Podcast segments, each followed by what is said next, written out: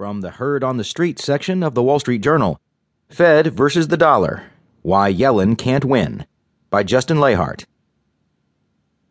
The U.S. dollar sits at the center of a tangle of negative feedback loops that are roiling financial markets and economies around the world. It is coming to the point where the Federal Reserve may have to try to cut through the snarl. The dollar's strength over the past year and a half is unprecedented.